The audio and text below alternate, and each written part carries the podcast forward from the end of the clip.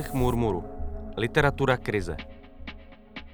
Tekutost, těkavost, chaos, zmatení, roztříštěnost, nejistota, úzkost, krize, polarizace. Těmito slovy často popisujeme dnešní svět. A přestože je občas považujeme za nedostatečná, podvědomě cítíme, že vystihují naše pocity, které nedokážeme jiným způsobem popsat. Když jsem přemýšlel, jaké slovo vystihuje naši současnost nejlépe, vyskočil na mě z ničeho nic podivný výraz murmur. Nejsem si ani jistý, že vím, co v češtině přesně znamená. Právě proto se mi možná tak líbí. Můžeme ho chápat jako jakési živočišné mručení, jako neartikulovanou nespokojenost, jako projev nesouhlasu nebo frustrace, který nedokážeme nadspat do slov. Nespokojené hučení bez tvaru se dere na světlo a ovlivňuje společnosti napříč světem a nikdo neví, co si s ním počít. Literatura nabízí na nejistotu, chaos a zmatení netradiční protilék. Představuje jednu z možností, jak se proti zmatku bránit. Akt psaní vytváří jiný mod přemýšlení a sebevyjádření.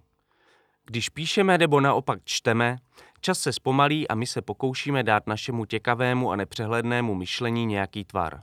Případně společně s autorem sledujeme pohyb jeho složitého a rozvětveného uvažování. Jak vypadá náš svět pohledem současné literatury? A jak se vymanit z chapadel murmuru?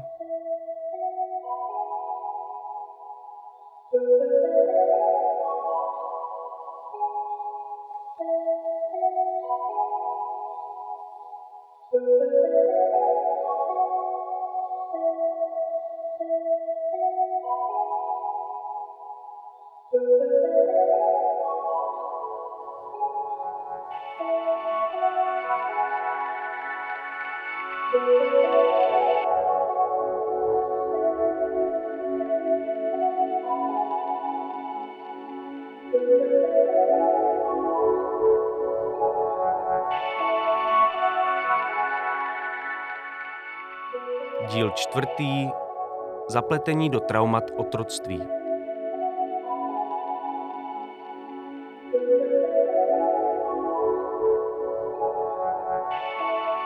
Do České republiky pronikají zprávy o kulturně politických sporech ze Spojených států ve velmi zdeformované podobě.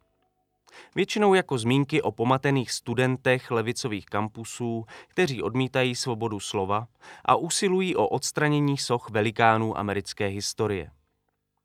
Současné diskuze o podobách amerického rasismu ale nejsou žádnou převratnou novinkou. O postavení afroameričanů se zde diskutuje už přes 200 let.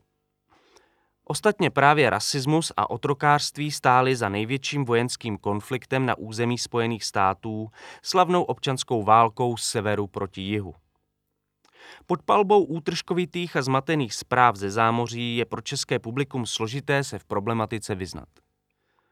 Pod nánusy kulturních válek dneška se však odehrává velmi komplikovaný a zajímavý spor o rasismu, postkolonialismu, etnických identitách a rovnostářštější a spravedlivější podobě moderní společnosti. Pravidelné posluchače podcastu v chapadlech Murmuru už asi nepřekvapí, že se těmto tématům intenzivně věnuje i současná literatura a celkem logicky jsou to především američtí a afričtí autoři.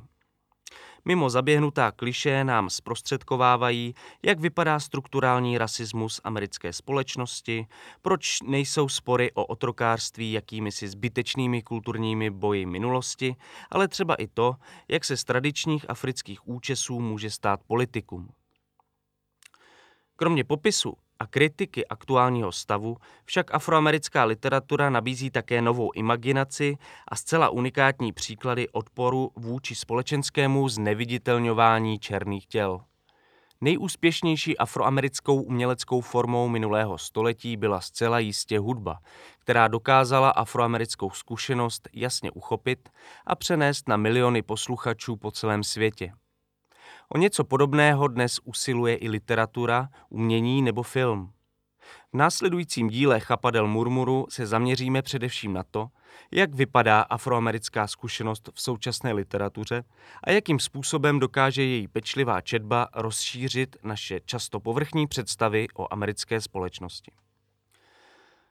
Apelativní kniha afroamerického novináře a spisovatele Tanehisi Kouce Mezi tímto světem a mnou se v roce 2015 stala jednou z nejdiskutovanějších publikací v angloamerickém světě vůbec. Do té doby docela obyčejný publicista časopisu The Atlantic se stal novou intelektuální hvězdou amerického mainstreamu a mluvčím afroamerické komunity v momentě, kdy řešila jednu šokující kauzu za druhou. Rok před vydáním této knihy došlo ke zlomové události, která umocnila afroamerický odpor proti policejnímu násilí. V městečku Ferguson na předměstí St. Louis zastřelil po vzájemné potyčce policista neozbrojeného studenta Michaela Browna. V krátké době se jednalo už o několikátý incident podobného typu s tragickým koncem.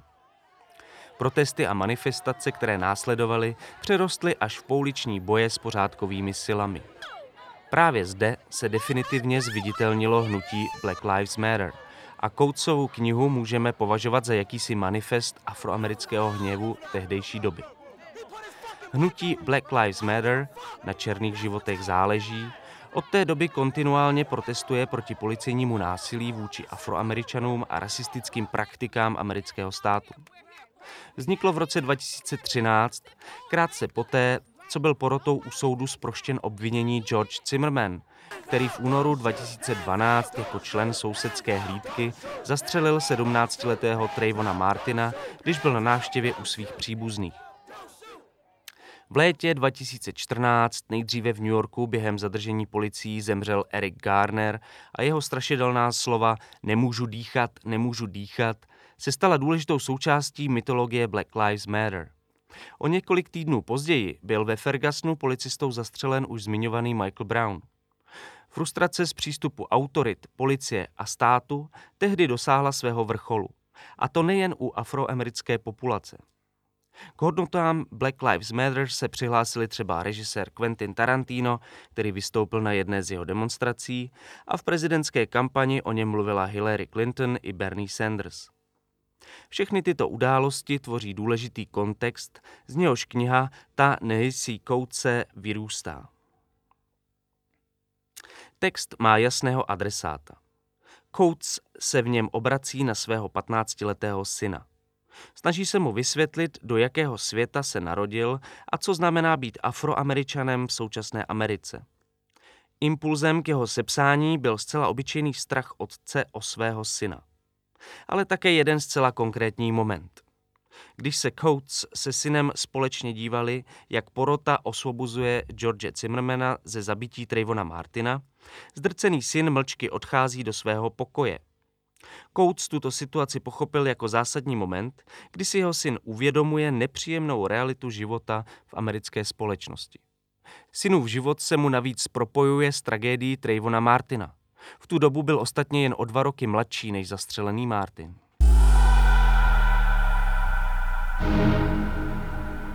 Ta Nehisy Coates. Mezi tímto světem a mnou. Přiložil Jan Bělíček. Píšu ti v tvém patnáctém roce života. Píšu ti, protože tohle byl rok, kdy jsi viděl, jak se Eric Gardner udusil k smrti kvůli tomu, že prodával cigarety. Protože teď už víš, že Renisha McBride byla zastřelena, když hledala pomoc. Že John Crawford dostal kulku, protože bloumal po obchodním domě. Viděl si, jak muži v uniformách stříleli z auta na Tamir Rice, 12-leté dítě, které se v přísaze zavázali ochraňovat a zavraždili ho. A viděl si muže v těch samých uniformách, jak na kraji silnice tlučou pěstmi do Marlene Pinuk, která byla něčí babičkou. A teď už taky víš, pokud si to předtím nevěděl, že policejní složky tvé země mají oprávnění zničit tvoje tělo. Není důležité, jestli k jeho zničení dojde kvůli nešťastné, přemrštěné reakci. Je jedno, že vzniklo z nedorozumění. Není důležité, jestli toto ničení vychází z šílených opatření. Prodávej cigarety bez řádného povolení a tvoje tělo může být zničeno. Spírej se lidem, kteří chtějí tvoje tělo zadržet a může být zničeno. Jen zcela výjimečně budou tito ničitelé hnání k odpovědnosti. Většina z nich dostane naopak dobrou penzi. Zničení je navíc jen pouhou nejvyšší formou nadvlády, mezi jejíž výsady patří prohledávání, zadržování, mlácení a ponižování. Tohle všechno je pro černé lidi naprosto běžné. Tohle všechno znají černí lidé už dlouho. Nikdo za to není hnán k odpovědnosti. Na těchto ničitelích ani této konkrétní chvíli není nic jedinečně zlého. Jsou to jen muži vykonávající rozmary naší země, kteří správně interpretují její odkaz a dědictví. Je těžké si to připustit. Všechna naše vyjádření, vztahy mezi rasami, propast mezi rasami, rasová spravedlnost, rozřazování lidí podle ras, bílá nadřazenost, dokonce i bílá nadvláda, slouží k tomu, aby zatemnili skutečnost, že rasismus je tělesná zkušenost, která dokáže vylamovat mozky, ucpávat dýchací cesty, trhat svaly, výjímat orgány, lámat kosti, vyrážet zuby. Tohle musíš mít stále před očima. Musíš si neustále pamatovat, že sociologie, historie, ekonomie, grafy, žebříčky a regresní analýzy dopadají s obrovskou brutalitou na toto tělo.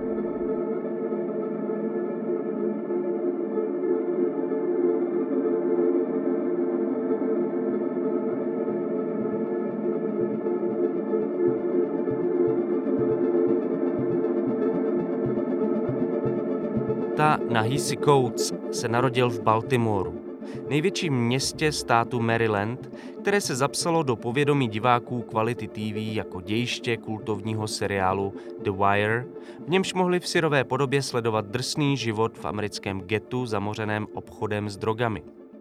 63% populace Baltimoru tvoří afroameričané a pro afroamerickou komunitu se jedná o důležité místo. V dubnu 2015 krátce před vydáním Koucovy knihy, zde navíc došlo k další podivné smrti černožského mladíka Freddieho Greje, a to opět v souvislosti s jeho zadržením policejními složkami. Své mládí Kouc nevykresluje v růžových barvách. V mnoha ohledech nám jeho vzpomínky připomenou bílou francouzskou periferii z pros spisovatele Eduarda Luje. Ulice černožských čtvrtí Baltimoru jsou plné partiček náctiletých gangstrů, kteří si v pouličních potyčkách potřebují obnovit důvěru v sebe samotné. Mají podvědomý pocit, že respekt ulice jim vrátí důstojnost, o kterou je připravila americká společnost. Násilí, drogová závislost a neustálý strach ze státních autorit. Tak Coates popisuje své dospívání v Baltimoru na konci 80. a na začátku 90. let, kdy byla v plném proudu tzv. kreková epidemie. Tan Yeezy Coates je synem knihovníka, nakladatele a někdejšího člena Černých panterů. Jeho matka byla zase učitelka. Díky tomuto rodinnému zázemí se u něj rozvinuly silné intelektuální sklony. Zajímal se o hudbu a literaturu.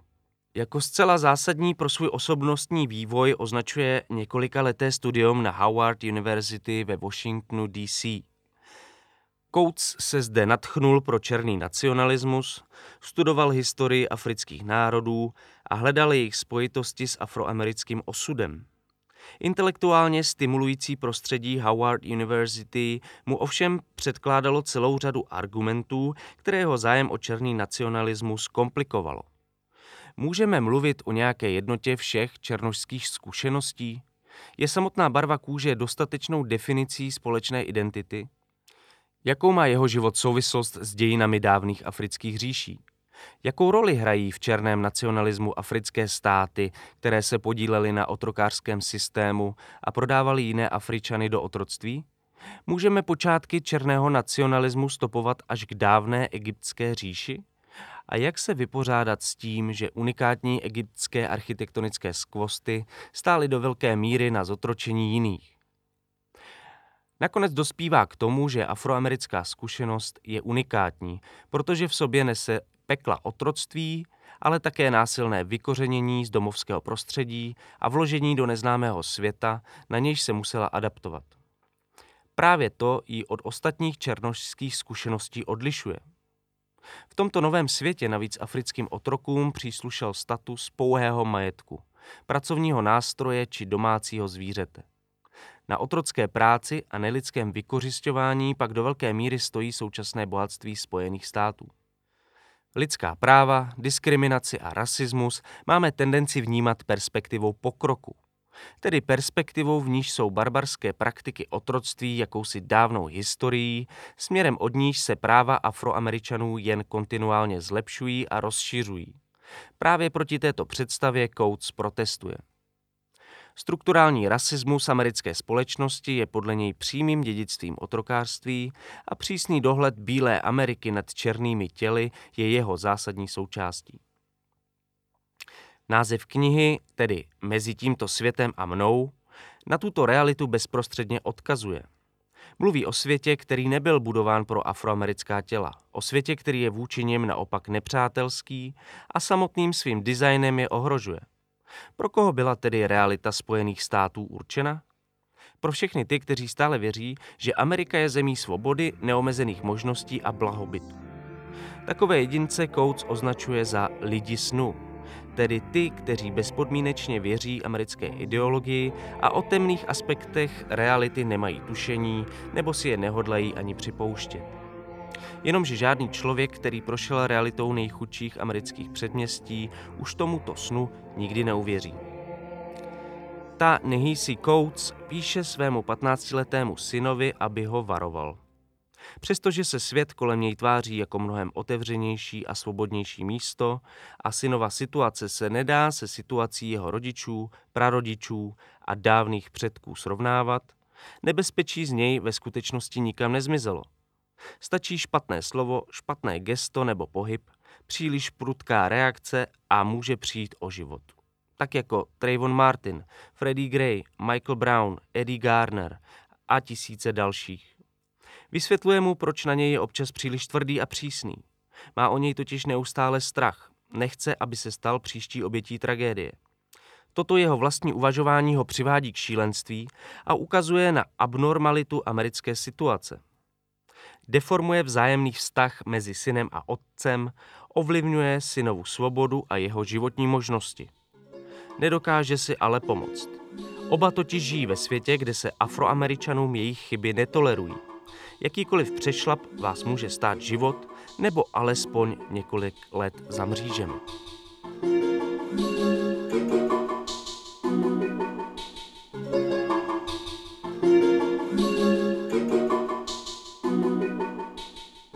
Posloucháte Zapletení do traumat otroctví, čtvrtý díl podcastu v chapadlech murmuru.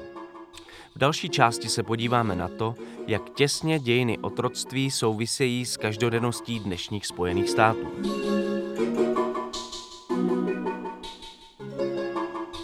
Souvislost mezi životem v moderní americké společnosti konce 20.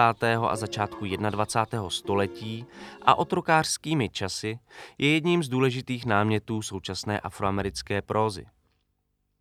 Zkušenost života v otroctví se často přesouvá jako trauma z generaci na generaci. A právě literatura má nástroje, které dokážou tento proces efektivně zachytit. Jde především o kondenzaci časových rovin, jejich přeskupování nebo přímo o využívání cestování časem jako způsobu, jak současnost a otrokářskou minulost hmatatelně propojit. Ve svém románu Zpříznění z roku 1979 toto téma unikátně zpracovala jedna z nejoriginálnějších spisovatelek druhé poloviny 20. století, Octavia Butler.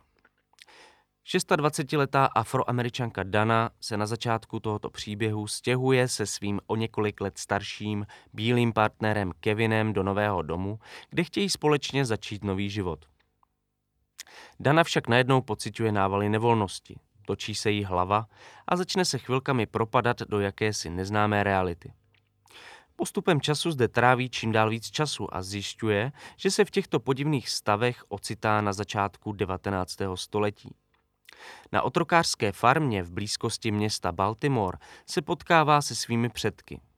Jedním z nich je zrzavý Rufus, syn majitele farmy. Druhým předkem je otrokyně Alice. Dana o nich ví jen to, že oba dva stojí na počátku genealogického stromu její rodiny.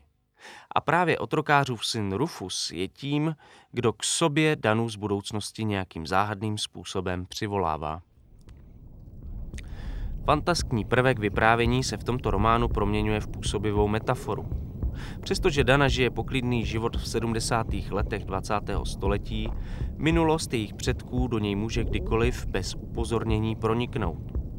Třeba v podobě psychických problémů, chronických depresí či osobnostní nestability, pokud skutečně existuje nějaká kolektivní paměť potomků otroků, do níž se všechny traumatické prožitky hluboce zapsaly. Ale i kdyby takové přenášení traumatu z generace na generaci neexistovalo, na temnou minulost vás podprahově upozorňuje realita amerického života. Podvědomý pocit ohrožení, o němž ve své knize píše Tahnisi Coates, se přesunem v čase na začátku 19. století proměňuje v ohrožení naprosto viditelné a kontinuální. Samotná barva pleti dělá z Dany terč, který přitahuje pozornost jiných. Pokud nedokáže okamžitě doložit povolením či propustkou to, proč se na určitém místě objevila, je na ní okolí okamžitě připraveno páchat násilí. Nečekaným způsobem v příběhu funguje i Danino manželství se starším bílým mužem Kevinem. Jakmile se v jeden okamžik vypraví do minulosti společně, jejich víceméně rovný vztah se proměňuje. Bílý společník je pro Danu v časech otroctví zárukou, že s ní nebude nikdo špatně zacházet. Stává se jeho podřízenou, chráněnkyní a na oko i otrokyní. Jedině tak spolu mohou v minulosti existovat. Po nějaké době se Dana nedopatřením vrátí do současnosti bez Kevina, který v realitě 19. století uvízne a trvá mu celých šest let, než se s Danou opět setká. V tomto mezidobí odjíždí Kevin z farmy na sever, kde pracuje jako učitel a pomáhá otrokům na útěku. Je svědkem celé řady hrůz, které jsou na nich páchány. Když se po šesti letech s Danou vrátí zpět do Spojených států 70. let 20. století, nedokáže už svůj život prožívat s takovou chutí jako dříve. Je čím dál odtažitější, chladnější a uzavřenější. Přestal být člověkem snu, protože nahlédnul do vnitřností americké historie. Octavia Butler, Zpříznění. Přeložil Jan Bělíček. Našla jsem ho v obývacím pokoji, jak zkouší mačkat tlačítka na televizi. Bylo to pro nás nové.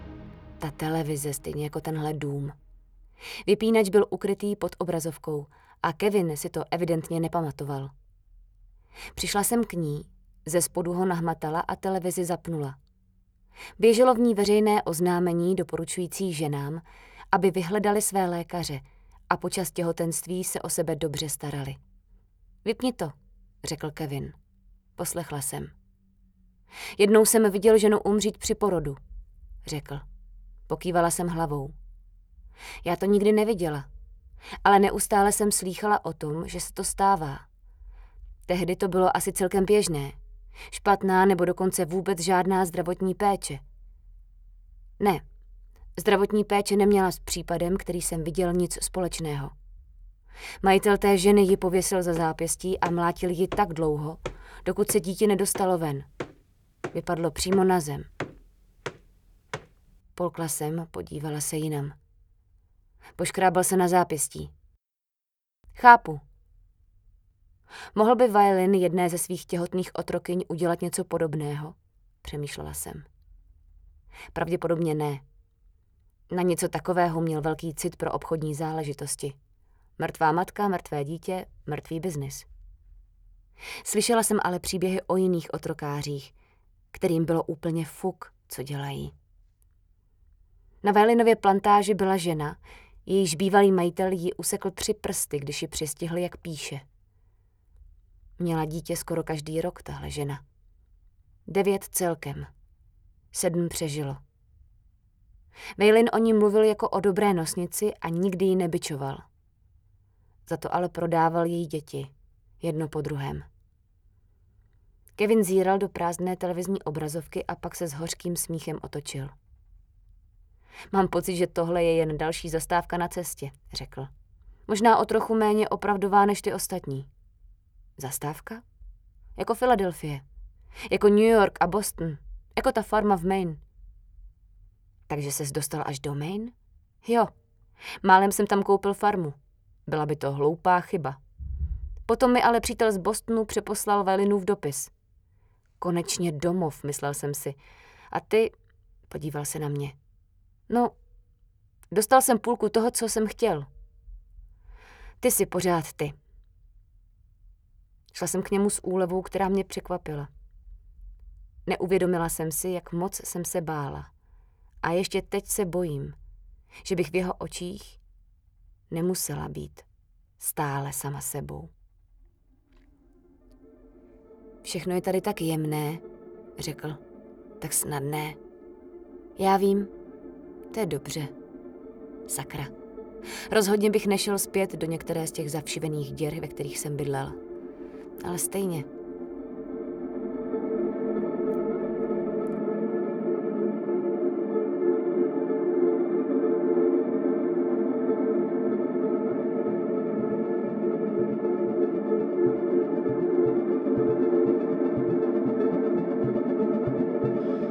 Přestože se Dana mnohokrát zabývala dějinami otroctví a jeho realita pro ní nebyla žádnou neznámou, přímá zkušenost s ním překonala její představivost. Když poprvé vidí svého předka Rufuse, cítí k němu zcela evidentní sympatie. Je to přece její rodina, člověk, který je sice synem otrokáře, ale měl dítě s černošskou otrokyní. V jistém ohledu je zakladatelem její rodiny a nemůže být přece špatným člověkem. V této iluzi Dana poměrně dlouhou dobu zůstává. Postupně se ale přední příběh její rodiny rozvíjí a získává zcela jiný význam. Zjišťuje totiž, že rodina nevznikla ze zakázané lásky, ale spíš z aktu násilí, v němž bílý muž demonstroval svou moc nad ženským tělem otrokyně.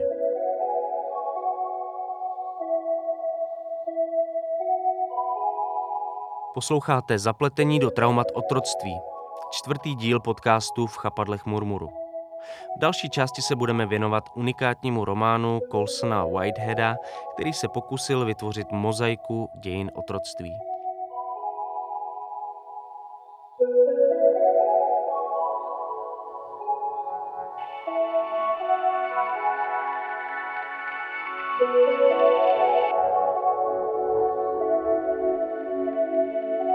Experimenty s časovými rovinami k provázání historické zkušenosti otroctví s dneškem ale nevyužívá jen Octavie Butler.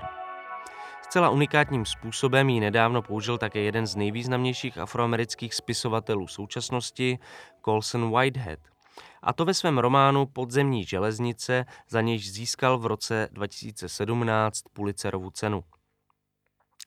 Jeho kniha začíná jako klasický historický příběh z dob amerického otroctví a dá vzpomenout třeba na Oscarový snímek 12 let v řetězech. Popisuje totiž nelidský život hlavní postavy Kory na bavlníkové plantáži v Georgii. Skutečným začátkem příběhu je ale osud její babičky Adjary, kterou do Georgie přivezli otrokáři ze západní Afriky. Plavbou Adjary přes Atlantik začínají americké dějiny otroctví. Jejich symbolickou mozaiku chce Whitehead ve své knize vytvořit. O své matce Mabel toho Kora příliš neví. Jen to, že z bavlníkové plantáže utekla.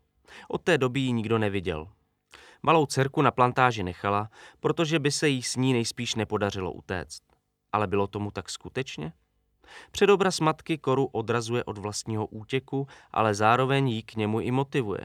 Chce totiž zjistit, co se venku ve velkém světě děje a jestli tam na ní matka přece jen někde nečeká. Začátek knihy čerpá především stropů, které najdeme v knihách o otroctví. Detailně popisuje každodenní život na farmě, vztahy mezi jednotlivými otroky i to, jak funguje jejich společenství. Kopíruje tak tradici abolicionistické literatury, která často zobrazovala skutečný život otroků. Najdeme zde taky až nesmyslně brutální násilí ze strany majitelů plantáží a dozorců. I v této nejkonvenčnější části svého románu se ale Whitehead pokouší klasické vzorce trochu narušovat. Především ve svém popisu vztahů mezi otroky. Představa harmonického soužití mezi otroky, do něhož vnáší zlo a bolest pouze otrokáři, prý neodpovídá Whiteheadovým zkušenostem s lidmi. Otroci si proto v jeho knize dělají na schvály, ubližují si, vytvářejí hierarchie a vytlačují na okraj ty, kteří se odmítají podřídit. V momentě, kdy se Kora konečně odhodlá k útěku z farmy, začínají se kulisy historického románu o otroctví hroutit a do příběhu vnikají fantaskní prvky – Podzemní železnice ostatně získala i cenu Artura C. Clarka za nejlepší sci-fi román, což naznačuje, že se klasickým škatulkám obloukem vyhýbá. Colson Whitehead své nezávazné žonglování s žánry, dějinami a fakty vysvětluje tak, že mu nejde o historickou věrnost, ale o pravdu. Je mu jedno, že chronologie děje je nelogická, že se některé situace nikdy nemohly odehrát tak, jak je v knize popisuje. Jde mu o zachycení esence traumatu otroctví v příběhu jedné literární postavy. Cesta Kory z jižanské plantáže až na svobodnější sever je totiž také čtenářskou cestou skrze různé podoby útlaku černožského obyvatelstva ve Spojených státech. Když Kora z plantáže konečně utíká, chce vyhledat pomoc tzv. podzemní železnice – ta v 19. století skutečně existovala a představovala síť skrýší tajných cest a kontaktů, jejíž prostřednictvím pomáhali abolicionisté a svobodní afroameričané otrokům z jihu utíkat do svobodnějších států na severu. Ve Whiteheadově románu ale Kora opravdu dorazí na jakousi utajovanou stanici podzemní železnice, kde nastoupí do archaického parního stroje a vydává se na cestu. Začátek knihy se sice odehrává někdy kolem roku 1850, čas se ale od této chvíle vymkne z kloubů. Kora se postupně ocitá nejen v několika různých amerických státech, ale i v různých historických obdobích. Podobně jako Gulliver ve slavném románu Jonathana Swifta bude odteď cestovat odlišnými světy. Jen s tím rozdílem, že v jejím případě půjde o různé podoby amerického rasismu a útlaku černožského obyvatelstva. První zastávka přivede Koru do Jižní Karolíny. Život zde je v naprostém kontrastu s tím, co zažila na bavlníkové plantáži. Jižní Karolína se rozhodne vykoupit černochy z otroctví, nabídne jim práci i ubytování. Iluzi klidného života koře narušují jen vzpomínky na lovce otroků Ridgewaye, který je jí v patách a jehož příchod neustále očekává. Zdánlivě idylický život se však brzy začne hroutit i zde. Whitehead v této kapitole nepřímo připomíná takzvanou studii syfilidy z Tuskegee, což byl v podstatě vládní eugenický program trvající od roku 1932 do roku 1972. Výměnou za bezplatnou zdravotní péči bylo tehdy na afroamerických mužích testováno, jak vypadá přirozený průběh neléčené syfilidy. Něco podobného chtějí doktoři vyzkoušet i na Cézarovi, který z otroctví utekl společně s Korou. Té v nemocnici zase vlídně nabízejí sterilizaci. Právě v kapitole z Jižní Karolíny najdeme také jeden z nejzajímavějších obrazů celé knihy. Kora si najde práci v místním muzeu přírodních divů. Má být herečkou v expozici o dějinách otrokářství. Život otroků výstava vyobrazuje bez ostřejších a kritičtějších podtónů a v mnoha ohledech ho poličťuje. Expozice má vzdělávat bílé publikum o nedávné minulosti, za níž společnost už údajně udělala čáru. Jako herečka v ní ale působí Kora, otrokyně na útěku přicházející z míst, kde otroctví stále existuje a rozhodně není jen muzeální fikcí. Pointou je ale samozřejmě fakt, že za otroctvím, rasismem a nelidskou diskriminací neudělala tlustou čáru ani místní společnost, jak se nejkřiklavěji ukazuje právě na už zmiňovaném eugenickém programu. Všechny tyto okolnosti koře ale docházejí až postupně. Colson Whitehead, podzemní železnice. Přiložili Alžběta a Jan Dvořákovi. Co říkáš, kapitáne Johne? Zeptala se Kora kolegy na palubě. Jsou tohle historická fakta? V poslední době si občas s panákem povídala, aby publikum mělo divadlo. Johnovi se na bradě odlupovala barva a vylézal mu tam šedý vosk. Kora předpokládala, že vycpaní kojoti na podstavcích nelžou. A mraveniště a skály říkají pravdu sami o sobě. Ale ostatní expozice, které se týkají bílých, ty obsahují stejně nepřesností, protimluvů a chyb, jako všechna tři kořina stanoviště. Žádní unesení kluci nevytírali paluby a bílí únosci je přitom nehladili po hlavě. Podnikavý africký kluk, jehož kvalitní kožené boty nosila, by určitě ležel spoutaný řetězy v podpalubí a vytíral by maximálně sám sebou vlastní svinčík. Ano, otroci občas předli bavlnu, ale většinou ne. Nikdy se žádný otrok neskácel mrtvý od kolovratu a nikoho z nich nenechali podříznout za to, že zašmodrchal přízy. Tady ovšem o skutečné tváři světa nikdo hovořit nechtěl. A nikdo o ní ani nechtěl slyšet. Určitě ne ty bílé obludy, které v tomhle okamžiku stojí na druhé straně skla. Lepí na něj umaštěné rypáky, posmívají se jí a pokřikují. Pravda je proměnlivá výloha obchodu. Něčí ruce ji pozměňují, když se nedíváš. Lákavá a navždy nedosažitelná. Bílí přicházejí do téhle země, aby unikli tyranii svých pánů a začali znovu. Jako svobodní černoši unikají té jejich. Ale ideály, které platí pro bílé, jsou upírány ostatním. Kora na Rendelově plantáži mockrát slyšela, jak Michael recituje deklaraci nezávislosti. Neslo se to vesnicí jako hněv nějakého přízraku. Slovům skoro nerozuměla, většině z nich ani trochu, ale stvoření sobě rovni zachytila. Jenže ti bílí muži, co deklaraci napsali, tomu taky nerozuměli. Pokud všichni lidé, nemělo doopravdy znamenat všichni. Ne pokud brali ostatním, co jim patřilo. Ať už šlo o něco, co se dá podržet v ruce jako půda, nebo o něco, co podržet nejde, jako svoboda. Zem, na které Kora pracovala a kterou obdělávala, to byla indiánská zem. Věděla, že se bílí chvástají efektivitou masakrů, při nichž zabíjeli ženy i nemluvněta, kdy jejich budoucnost zaškrtili už v dětských postýlkách. Ukradená těla obdělávala ukradenou půdu. Byl to motor, co se nezastavil. Jeho hladový kotel krmili krví. Koru napadlo, že s chirurgickými zákroky, které popisoval doktor Stevens, už bílí vážně začínají krást i budoucnost. Rozříznou tě a vyrvou ji. Ještě z ní kape krev. Protože přesně to uděláš, když někomu sebereš děti. Ukradneš mu jeho budoucnost.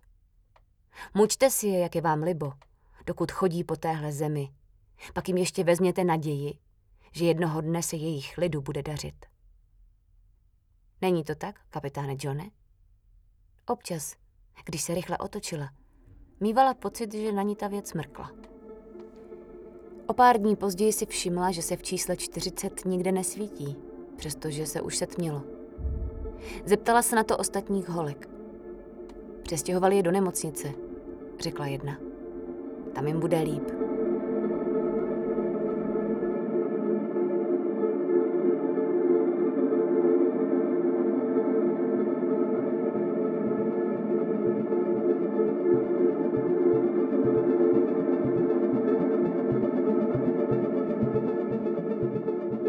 Z městského života Jižní Karolíny Kora prchá do rurálního prostředí Severní Karolíny, která v knize funguje jako hyperbolizovaný časoprostor symbolizující éru segregace, zákonů Jima Crowa a veřejných linčů.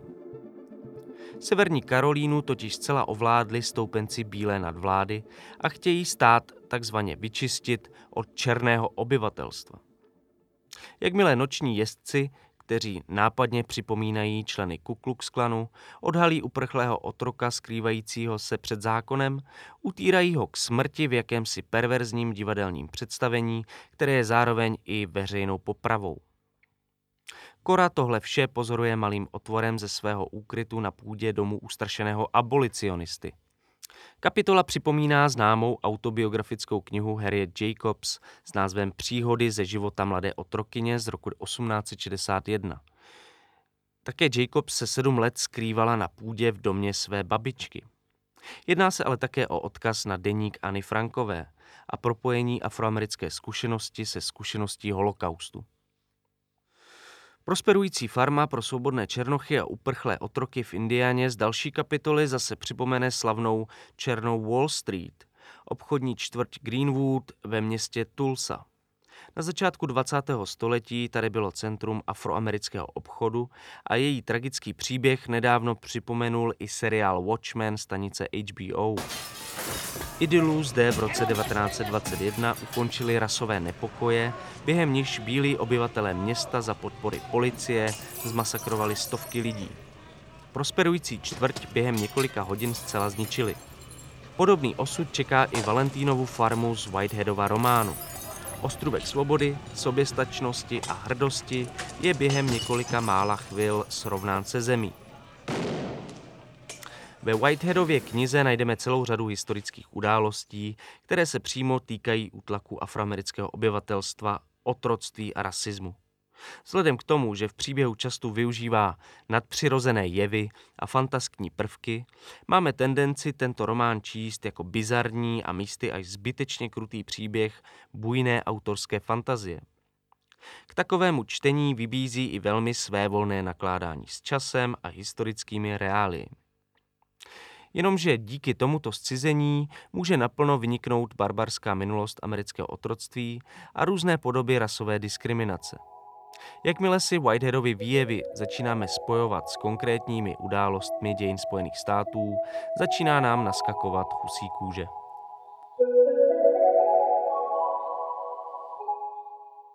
Posloucháte Zapletení do traumat otroctví, čtvrtý díl podcastu v chapadlech Murmuru. V další části si řekneme, proč je pro afroamerické spisovatele zásadní science fiction a fantasy literatura.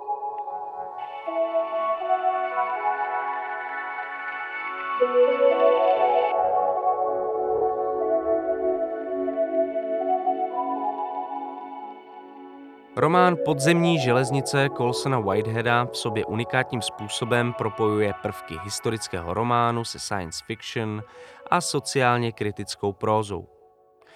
Překračování literárních žánrů všech druhů není ale typické jen pro Whiteheada. Láska k science fiction, fantastice nebo komiksovým hrdinům byla určující pro celou řadu afroamerických spisovatelů a spisovatelek. Fantazy a sci-fi literatura se pro tyto autory nestala jen světem nespoutané imaginace, ale také prostorem, v němž je možné snít o nových podobách světa. Zatímco každodenní realitu ovládá rasismus a diskriminace, fikční literární světy mohou naopak nabídnout univerza řídící se podle jiných pravidel. Už v 60. letech obhajoval afroamerický literární kritik a spisovatel Samuel R. Delaney science fiction proti posměškům ze strany tzv. vysoké literatury. Sci-fi podle něj představovalo unikátní přístup k umělecké tvorbě, který demaskoval aktuální společenské uspořádání jako nahodilé a nesamozřejmé. Vytvářením futuristických fikčních světů podle něj rozšiřujeme naši sociální, estetickou i politickou imaginaci budoucnosti. Odhalujeme ale také rozpory a konflikty současnosti. V tomto smyslu dokáže science fiction narušovat přítomnost. Pro současnost je ale klíčový pojem afrofuturismus, s nímž přišel v roce 1993 teoretik Mark Deary. Jako afrofuturistická označoval díla, která se pokoušela futurologickou představivost rozšiřovat o afroamerickou zkušenost. Afrofuturismus neznamená jen to, že se v uměleckých dílech o možných podobách budoucnosti objeví afroamerická témata. Afrofuturismus měl také skoncovat s konzervativními tendencemi tzv. černého nacionalismu, který se v myšlenkách vracel do předotrokářské éry a snil o jakési nové pospolitosti všech afrických národů. Postavení afroamerické komunity je ale specifické a žádný takový návrat neumožňuje. Pěkně to vystihuje vědecko-fantastický výjev, v němž příjezd bílých kolonizátorů na africkou půdu vypadá jako přistání mimozemských vesmírných korábů. Za technologii svého druhu označují někteří autoři i rasismus samotný. Rasismus je v této perspektivě technologií, která lidské bytosti proměňuje ve stroje vykonávající práci bez nároku na mzdu. Rasismus a otrokářství v této interpretaci uvádějí afroameričany do science fiction módu existence. Stali se z nich neúnavně pracující kyborgové ve světě ovládaném bílými lidmi. V momentě, kdy vás vesmírné koráby otrokářů odvezou přes Atlantik do nového světa, přicházíte také o všechny materiální artefakty své kultury. Jediné pouto z minulostí, které vám zůstává, je takové kulturní dědictví, které si nesete ve vlastní hlavě. Proto dnešní umělci mluví o nemateriální expresivitě černého umění. Jejím hlavním rysem je improvizace, rychlé a nápadité využití věcí, které se vám zrovna dostanou pod ruku. Zkrátka a dobře, po letech snění o africké vlasti, do ní se otroci jednoho dne spokojeně vrátí, dnes o afroamerické zkušenosti mluvíme spíš jako o unikátním módu bytí, který je potřeba přijmout a využít jako originální přístup ke skutečnosti. Afrofuturistické umění ale u popisu afroamerické zkušenosti nezůstává, ale pokouší se nabízet takové módy existence, které ze specifik afroamerické zkušenosti vycházejí, ale nabízí nové utopické varianty života. A to často za využití moderních technologií. Svým čtenářům, posluchačům a divákům nabízí afrofuturistické umění únik před rasismem a diskriminací. Afrofuturistické jsou v tomto ohledu mýtické vize jazzmana Sanra i skladby jamajského dabu. Zatímco Sanra vytvořil vlastní svět, v němž vládnou egyptští bohové společně s mimozemšťany, Daboví producenti zase experimentovali se syntezátory, modulátory a hudebními efekty, aby vytvořili hudbu strojů, v níž se kromě osobnosti tvůrce ve výsledku rozpustí i rasa samotná. A mohli bychom pokračovat. Nejradikálnějším projevem takové estetiky v literatuře je asi trilogie Xenogenesis Octavie Butler.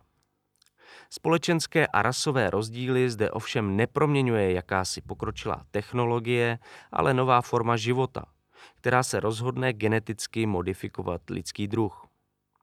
Novým typem člověka chce znovu zabydlet planetu Zemi, která je po ničivé atomové válce takřka pustá. Hlavní postava Lilith Iapo se po 250 letech probudí z umělého spánku na vesmírné lodi mimozemského druhu Oankali a zjišťuje, že je jednou z mála lidských bytostí, které jsou ještě naživu. Oankali se plánují s lidmi skřížit a touto novou formou života znovu zabydlet planetu Zemi. Nechtějí ale opakovat lidské chyby a proto se snaží lidské vědění vymazat a přeprogramovat.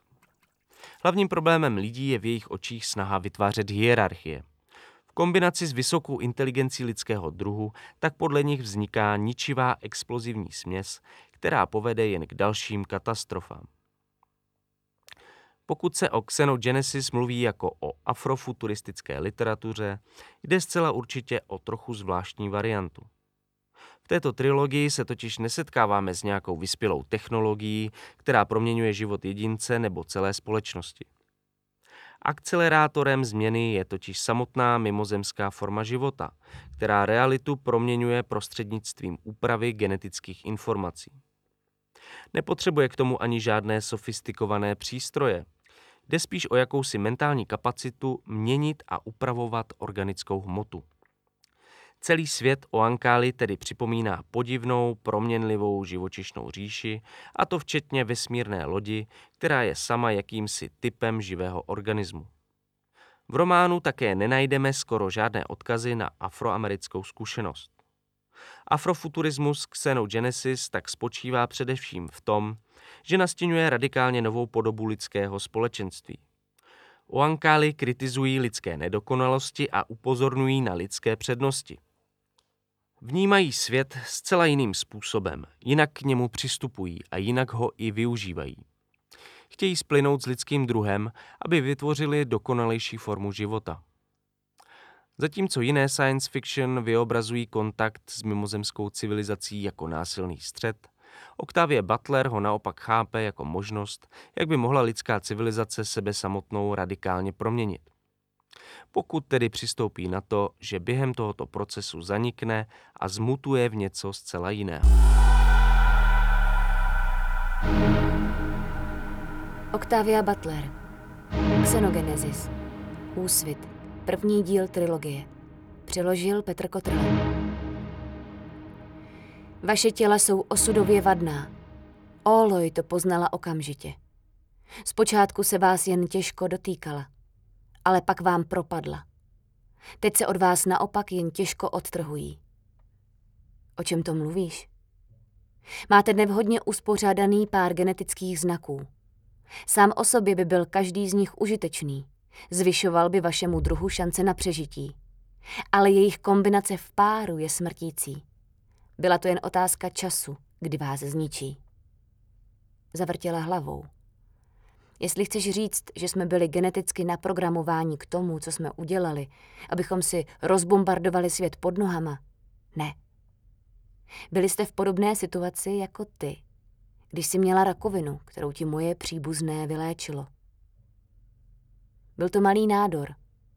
Lékařka tvrdila, že by se z toho pravděpodobně dostala a uzdravila se i v případě, že by ho v takovém stádiu našli a odstranili lidé. Mohla bys prožít zbytek života bez něj. Říkala jen, že by požadovala, abys chodila na pravidelné kontroly.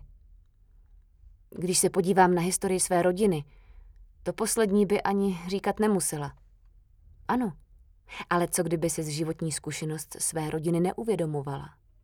Co kdybychom my, ani lidé, ten nádor neobjevili? Předpokládám, že byl zhoubný. Ovšem, pak by mě asi nakonec zabil. Ano, zabil by tě. A vaši lidé byli v podobné pozici. Kdyby byli schopni rozpoznat a vyřešit svůj problém, možná by zkáze unikli. Samozřejmě by si také oni museli pravidelně připomínat, jací jsou, a znovu se kontrolovat. Ale o jaký problém šlo? Řekl si, že jsme měli dva neslučitelné znaky. Které to jsou? Idahia vydal šelestivý zvuk, snad povzdech. Nezdálo se však, že by vyšel z úst nebo z hrdla. Jste inteligentní, řekl. To je novější z obou znaků a také ten, kterého jste mohli pro svou záchranu využít. Patříte možná k nejinteligentnějším druhům, na které jsme narazili. Třeba, že se soustředíte na něco jiného než my. Každopádně jste začali slibně rozvíjet vědy, které s životem souvisí, dokonce i genetiku. Který je ten druhý znak? Jste hierarchičtí. Tento znak je starší a hlouběji zakořeněný. Našli jsme jej u živočichů, kteří jsou vašimi nejbližšími příbuznými, ale zároveň u těch nejvzdálenějších. Je to pozemský znak. Když mu lidská inteligence sloužila, místo aby mu velela, když její lidská inteligence dokonce neuznala jako problém, ale buď se jim pyšnila, nebo si ho vůbec nevšimla. Znovu ten chrčivý zvuk. Bylo to stejné jako nevšímat si rakoviny. Myslím, že si vaši lidé neuvědomovali, jak je nebezpečné, co dělají.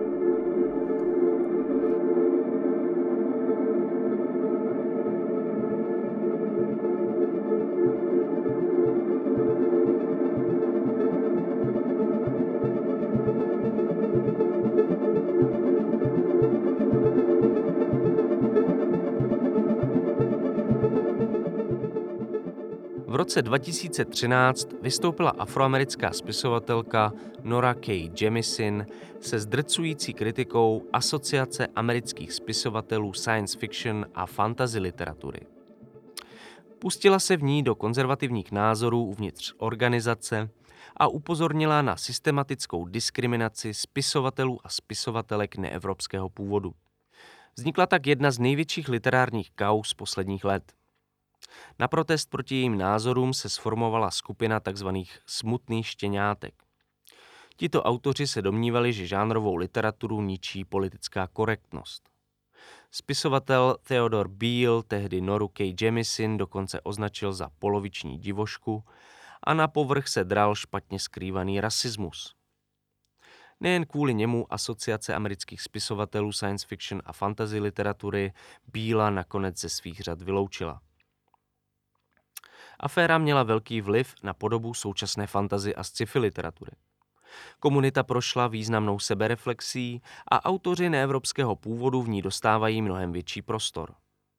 Nakonec se ukázalo, že celý problém nemá jen politickou a sociální dimenzi, ale také estetickou.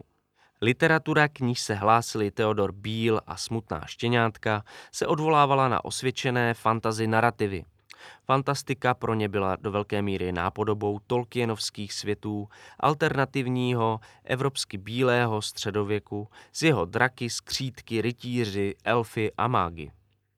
autoři a autorky neevropského původu dokázali s kostnatělým a unaveným schématům literární fantazy vdechnout nový život.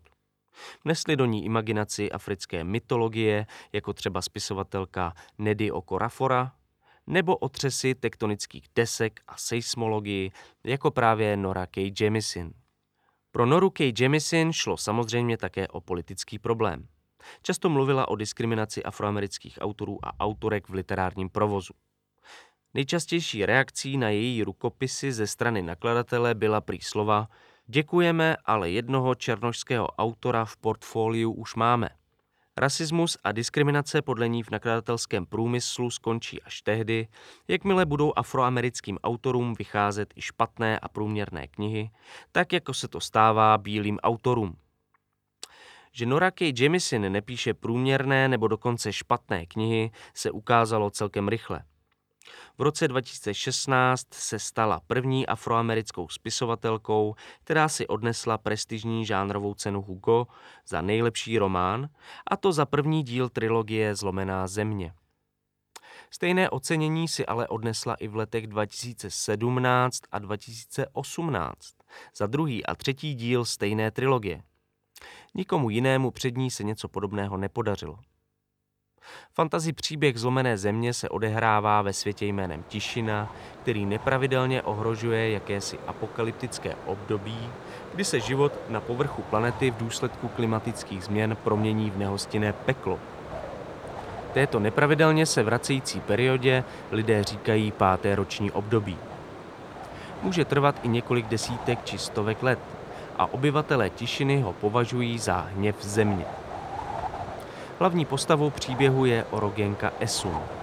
Orogéni jsou lidé s výjimečnými vlastnostmi, kteří dokážou ovládat seismické otřesy země a využívají její tepelnou energii. Orogénové jsou ale do velké míry zotročení obyvatelstvem tišiny.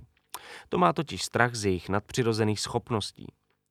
Na orogény dohlížejí tzv. strážci, kteří je cvičí v tom, aby dokázali své speciální vlastnosti ovládat ve prospěch společnosti. Měli by tlumit nebezpečné otřesy země a zabraňovat zemětřesením, které svět neustále ohrožuje. Právě v postavách orogénů můžeme pozorovat celou řadu paralel s postavením afroameričanů v americké společnosti. V několika případech se příběh Esun dokonce přímo odkazuje na historii amerického otrokářství.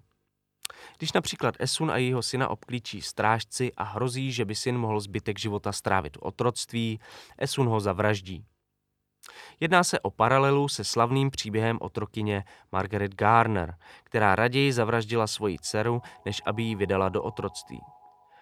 I přes tyto politické odkazy je ovšem zlomená země především světem unikátní autorské imaginace, propracované a živoucí fantazy univerzum, které nepřipomíná nic, co bylo dříve napsáno. Posloucháte Zapletení do traumat otroctví, čtvrtý díl podcastu v chapadlech Murmuru poslední části se zaměříme na nigerijské spisovatelky a proskoumáme, jestli může být kadeřnictví důležitým literárním prostorem.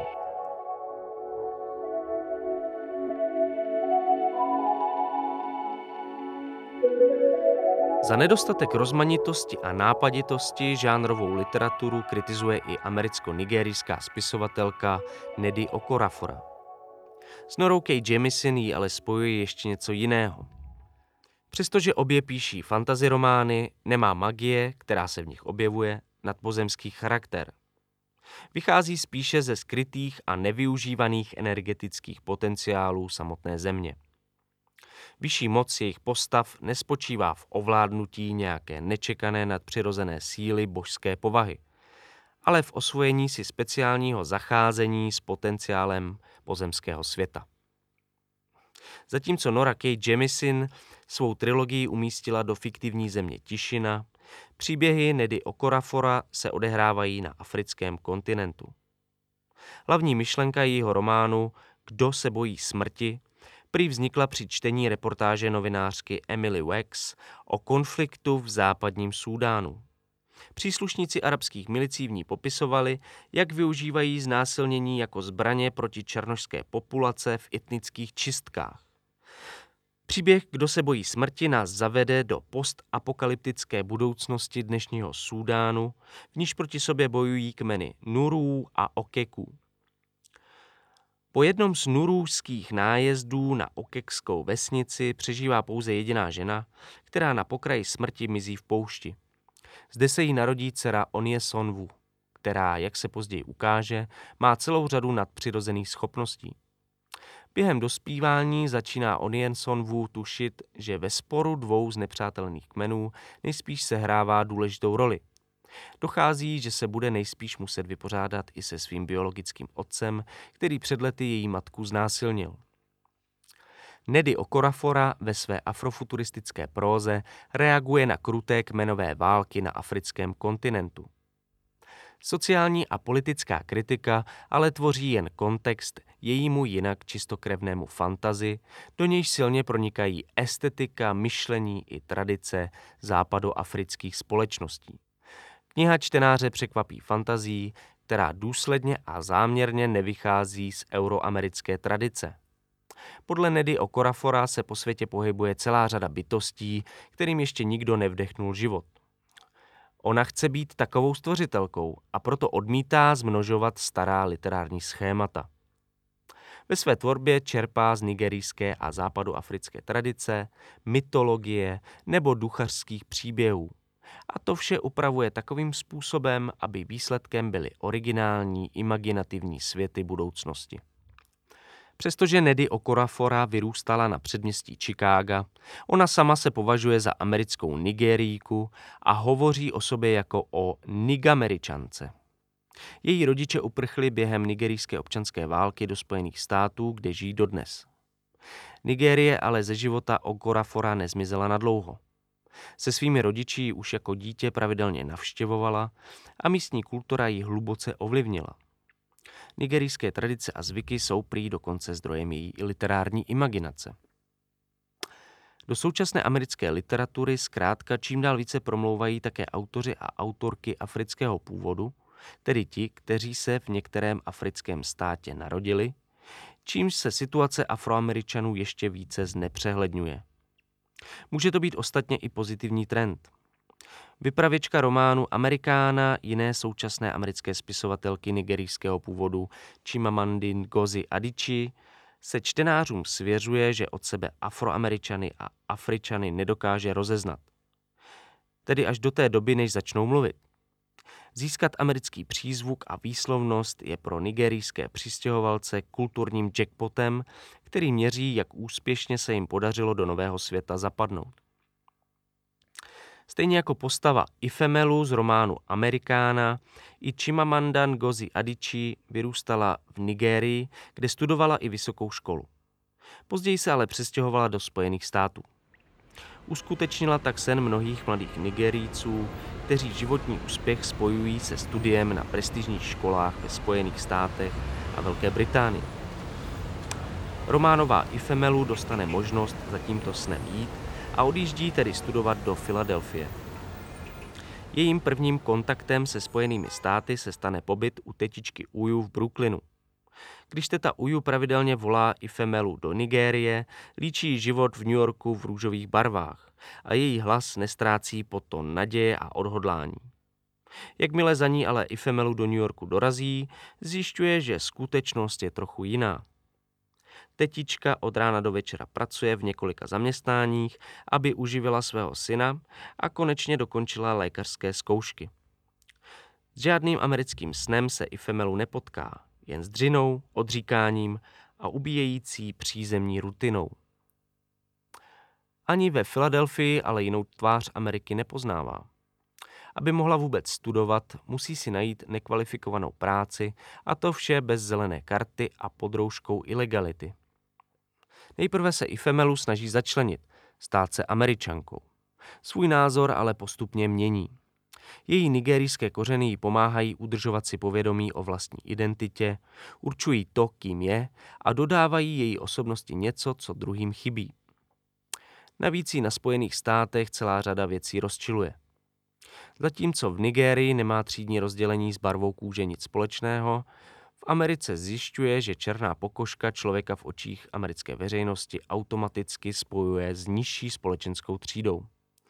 Bohatí bílí liberálové chtějí v diskuzi s ní prokázat svou pokrokovost a zájem o svět a předhánějí se v tom, kdo z nich podpořil zajímavější rozvojový program na africkém kontinentu.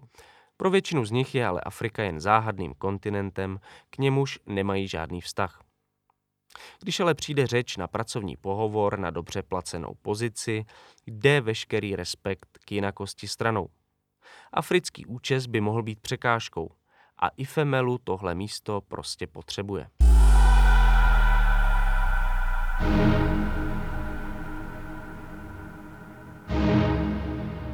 Chimamanda Ngozi Adichie, Amerikána, přeložil Petr Štandler. Když o pohovoru v Baltimoru pověděla Ruth, její reakce zněla Dám vám jedinou radu. Rozpusťte si ty copánky a vlasy si narovnejte. O tomhle se nemluví, ale na těchto věcech záleží. Chceme, abyste tu práci dostala. Tetička Uju říkala v minulosti cosi podobného a i Femelu se tehdy smála. Teď už věděla dost na to, aby se nesmála. Díky, ocenila Rutinu radu. Od té doby, co přijela do Ameriky, si do vlasů vždy nechávala vplétat dlouhé příčesky.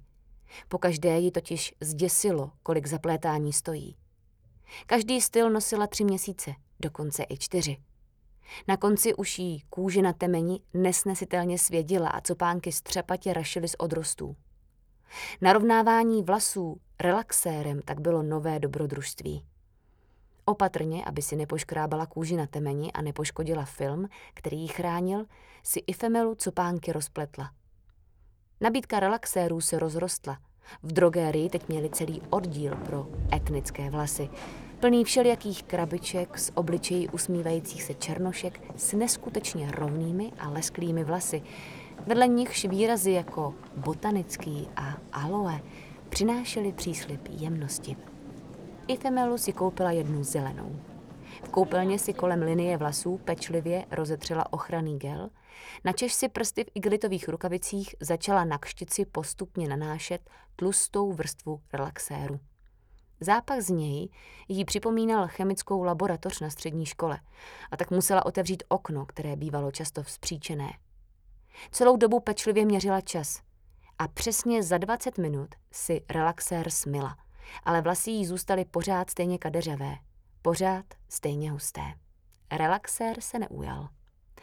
Tenhle výraz, ujmout se, použila kadeřnice na západě Filadelfie. Holka, vy potřebujete profesionálku, Řekla jí a nanesla další relaxér. Lidi si myslí, že když si to udělají doma, tak ušetří, ale ve skutečnosti neušetří nic. Zpočátku i Femelu cítila jen mírné pálení, ale když jí kadeřnice ze zakloněné hlavy, opřené o umělohmotné umyvadlo, relaxér vymývala, z různých částí temene jí do různých částí těla a zpět do hlavy vystřelovaly jehličky bodavé bolesti. Jenom to trochu pálí, chlácholila jí kadeřnice. Ale koukněte, jak je máte pěkný. Teda holka, vy teď máte úplný šmrn z běložky. Vlasy teď nestály, ale visely. Měla je rovné a hladké. Na straně učesané na pěšinku. U brady se jí mírně stáčely do mikáda. Energie, která z nich čišela, byla ta tam. I Femelu se nepoznávala. Ze salonu odcházela téměř truchlivě. Když jí kadeřnice žehličkou narovnávala konečky, i Femelu cítila ten zápach, jak se pálí. Jak odumírá si organického, co odumřít nemělo. A zaplavila jí lítost, že přišla o něco svého.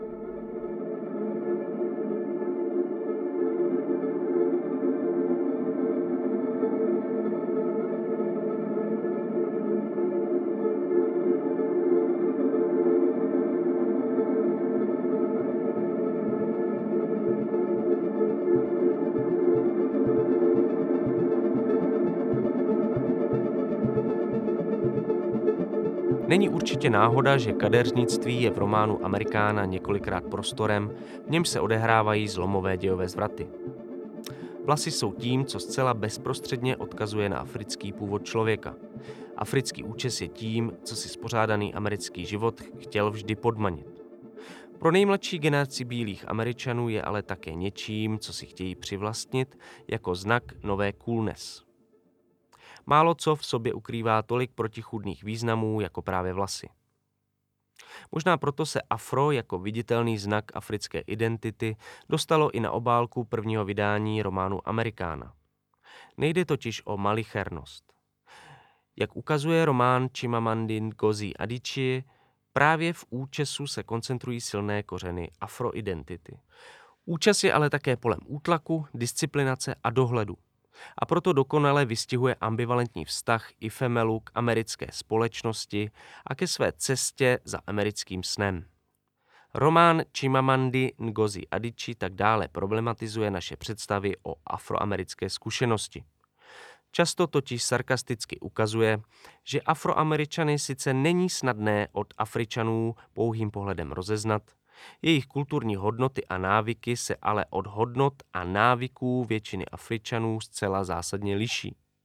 Ostatně, jakmile se i Femelu rozhodne, že se ze Spojených států vrátí zpět do Nigérie, setkává se s nedůvěrou a posměšky zase ona. Pro své nigerijské známé a přátele je teď prostě Amerikánou. Někým, kdo si osvojil zvyky cizí kultury a proto už nikdy dokonale nezapadne ale zvláštnímu dvojímu bytí přistěhovalců a migrantů se už bude hlouběji věnovat zase příští díl literárního podcastu v chapadlech Mormonu.